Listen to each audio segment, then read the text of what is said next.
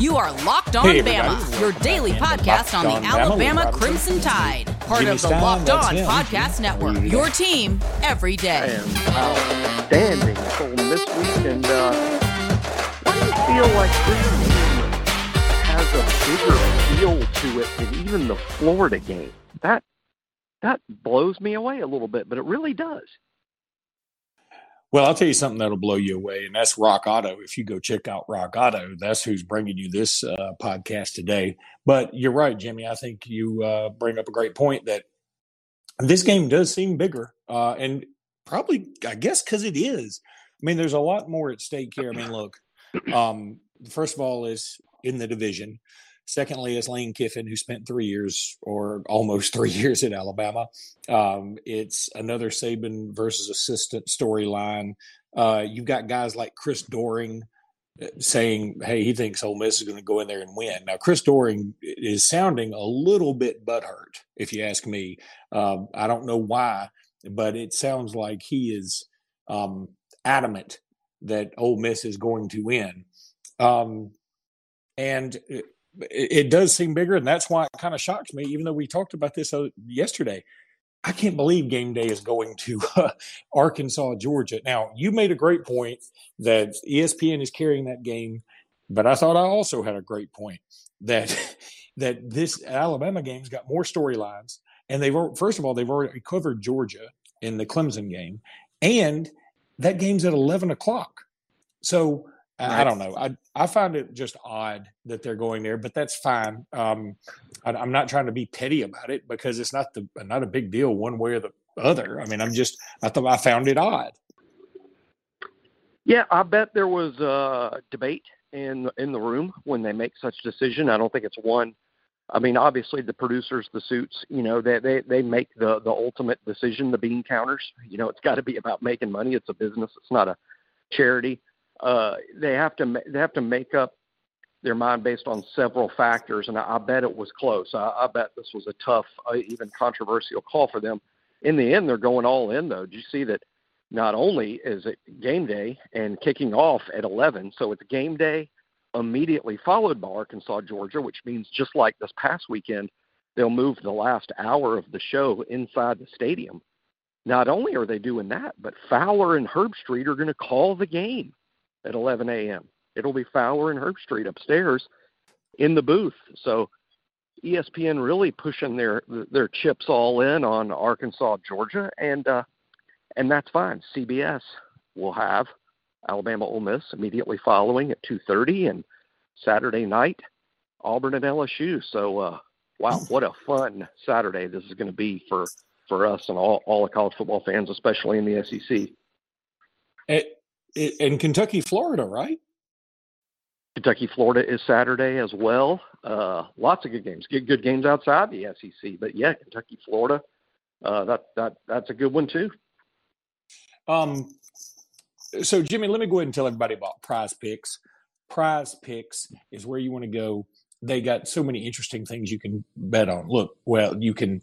It's not really betting. It's just having fun. You go there and you go to Prize Picks and you pick an over under, and you're like, I want. I think Jameson Williams will have more than 180 yards of kickoff return yardage. Okay, well, you would have won. You got to parlay it with uh, one to four more other bets, but it's just fun stuff. It's different. You know, everybody wants to go look at the spread, Alabama, Ole Miss, whatever, and that's fun. Everybody's going to do that. But these are like games within the game, and that's what makes it Prize Picks so much fun. If you go to Prize Picks now or use their award-winning app and use promo code Locked On, you'll get a hundred percent bonus up to hundred dollars.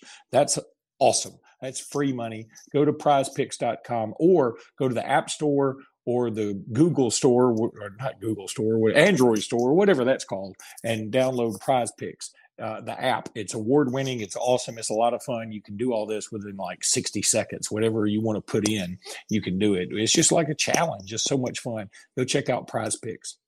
Also want to tell everybody about Rock Auto. All the parts your car will ever need, Rock Auto. You know the jingle. I don't have to sing it. I do sing it because I know it too.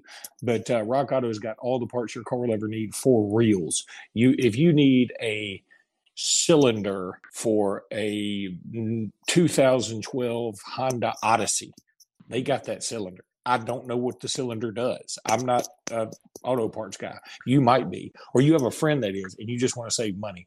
Because if you go to rockauto.com, you will save big, big, big money. Rockauto.com, so easy to navigate the site. In the How'd You Hear About Us button, put uh, or box, put locked on. We would appreciate that. Rock Auto, all the parts your car will ever need. All right, Jimmy. First of all, I want to thank all our listeners again. you guys um, have been huge to us. I will say this: the whole network is growing by leaps and bounds, and we appreciate everybody that listens. But I'm going to throw this out there: uh, we have always been in the top ten of, of downloads, and now locked on SEC, locked on Razorbacks, locked on Michigan, um, locked on BYU or the Cougars, all that stuff. They've actually passed us now, so we need more Bama fans to tune into us. We would appreciate that. Uh, check out Locked on Bama. Just spread the good word. We would appreciate it. Um, all right, Jimmy. One thing I want to bring up. Okay, and I, am picking nits here a little bit, but I think it's symbolic of a greater problem. All right, so they review the Southern Miss t- one of the Southern Miss touchdowns where the player dives for the pylon, and it, looked like pretty cut and dry to me mm-hmm that the ball was Sorry, coming man. loose as he hit the pylon, which and the ball goes out of bounds, which should have been Alabama ball in the 20. Um, thankfully, we're playing Southern Miss. They had no shot to win the game, so it didn't matter. I thought they missed that. I thought they missed it pretty clearly. Um, uh, at the same time, you go to the Auburn Georgia State game, uh, which made me laugh and laugh and laugh. But Auburn was definitely handed a gift by the officials on a review where the it was a 19 yard gain. Uh, granted, it was on first down. Auburn still may have won the game. I'm, I'm not saying the officials cost the game. I'm just saying if review is getting things like this wrong, I, I'm all for just abolishing review because all it does is waste time it's extremely frustrating when and, and, this is the way i look at it. I mean if, if we're going to keep review and ah, I, they're, they're going to keep it. But if they are going to keep review and something's upheld on review that people are still outraged and upset about after the fact i think it should be a rule that the conference office has to release some sort of statement about the call either justifying it or saying boy we totally screwed that up I mean, if the only way things are ever going to change, it's just frustrating as hell when you have the review situation and then review looks at it and still gets it wrong. That's like, what are we doing here? But for the most part, the original concept of, of, of the review is great and it's necessary.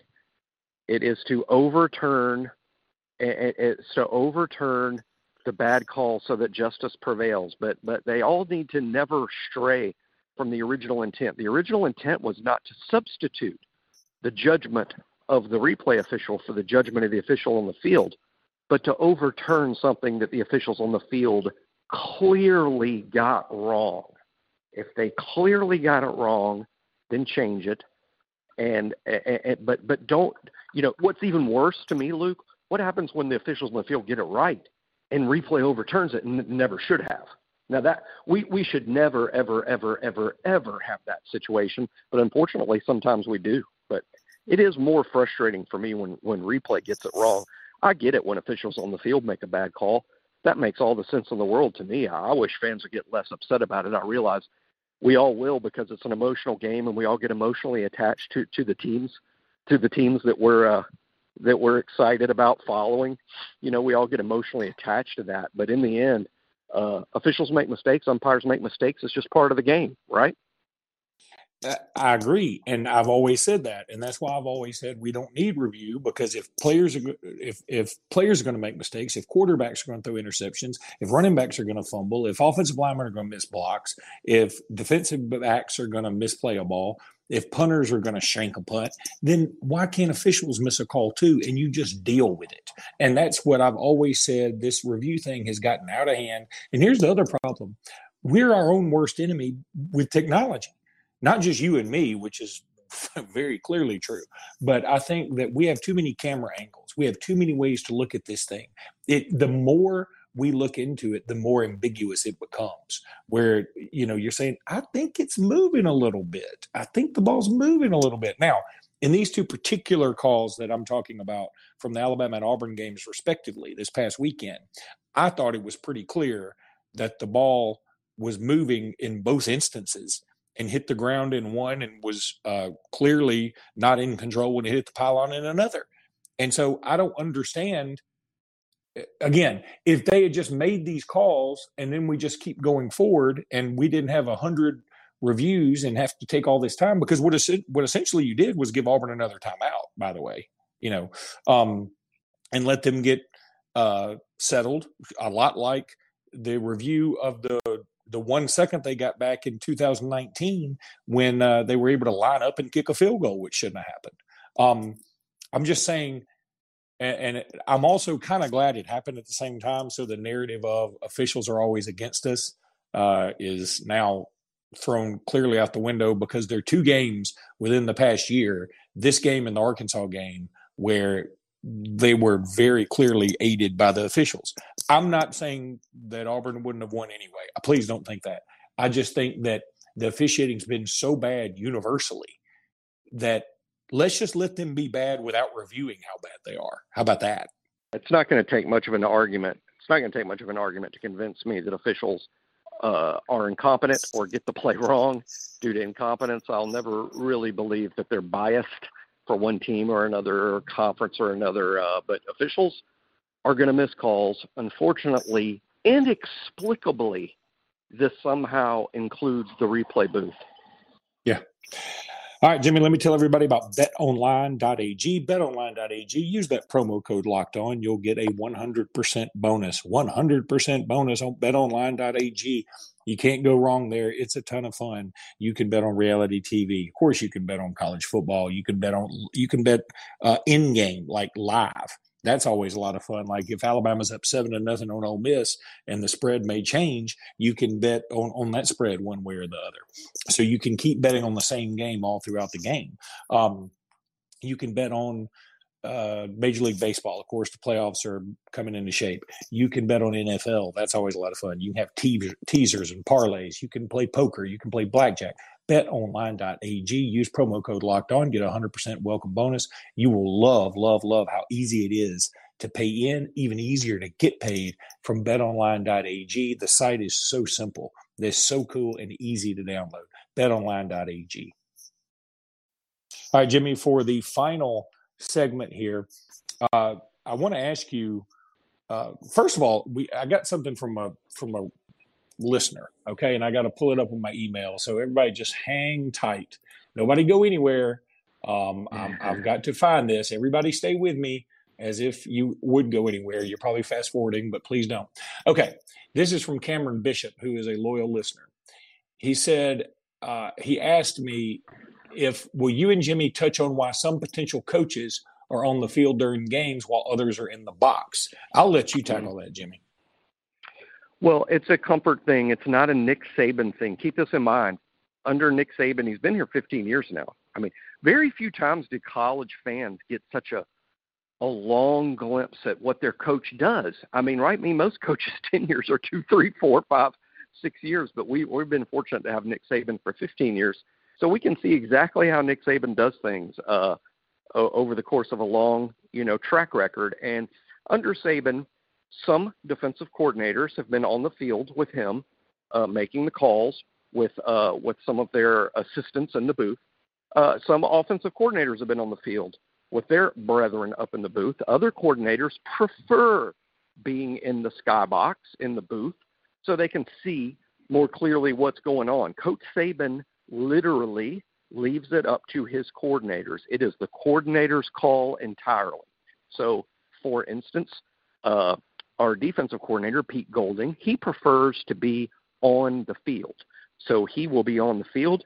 He will appoint two of his assistants, two full time assistants, will be in the booth upstairs that are his eyes. Uh, I, I don't know all that they do. Every staff's going to be a little different, but generally, the the guys that are in the box call down to him the other team's personnel. And since Pete's on defense, the guys in the box, the first thing they call down is the personnel. They use numbers to do that uh, 11, 12, 13, 22, whatever the personnel group. That's the first thing. So someone in the booth is responsible for alerting Pete what the offensive personnel is going to be on the upcoming snap. The second one is then responsible for telling Pete early formation, early formation, and suggested play call that's on the sheet because they work on it all week. People think they make the play calls off the cuff. That's not true. They work on it all week. They have a complicated computer uh, software system that enables that helps them with this, and uh, and it's on the sheet. So on a, on a certain down and distance and certain personnel groups, we know what their tendencies are. What what does Ole Miss tend to run on second and six from their own 34 yard line? What do they tend to do? And we have a counteraction to that. So somebody up in the booth will then make what amounts to a suggested play call that comes from the sheet, and then Pete signals in the play call. Very often, what's suggested, but Pete's the defensive coordinator. It's his call. He has the authority to make the call on his own by gut from the sidelines if he chooses. And all of that stuff is reviewed on Sunday so that they, you know, perfect it. They try to get it right. Like, hey, when did I change the call? When did I not change the call? Should I have changed the call? And that sort of thing. There's a constant effort to improve and to sun to Monday morning quarterback their own decisions and, and try to improve. And of course, the exact same thing happens on offense. Weirdly, though, Luke, for Alabama, not weirdly, but just the way it works out, Bill O'Brien wants to be in the booth. That's what he chooses. He chooses to be in the booth and make the calls from up there. Sark liked being on the field. He was on the field last year, but Nick Saban allows his coordinators, both offensive coordinator and defensive coordinator, to make their own decision. Where are they more comfortable being in charge, upstairs or downstairs? Well, I would say that was pretty damn comprehensive, Jimmy. Uh, very well done. Um, all right, guys, what I want to do next time, we will cut this podcast short. But next podcast, I want to talk about freshmen. I, of course, we will talk about Alabama and NFL like we always do on Wednesdays after the Monday night games. But uh, we will talk about Alabama and the NFL and the performances there. But I want to talk about freshmen, like what freshman hasn't played that you thought would play, things like that. So something to think about, Jimmy. But until then, Roll Tide, everybody. Roll Tide.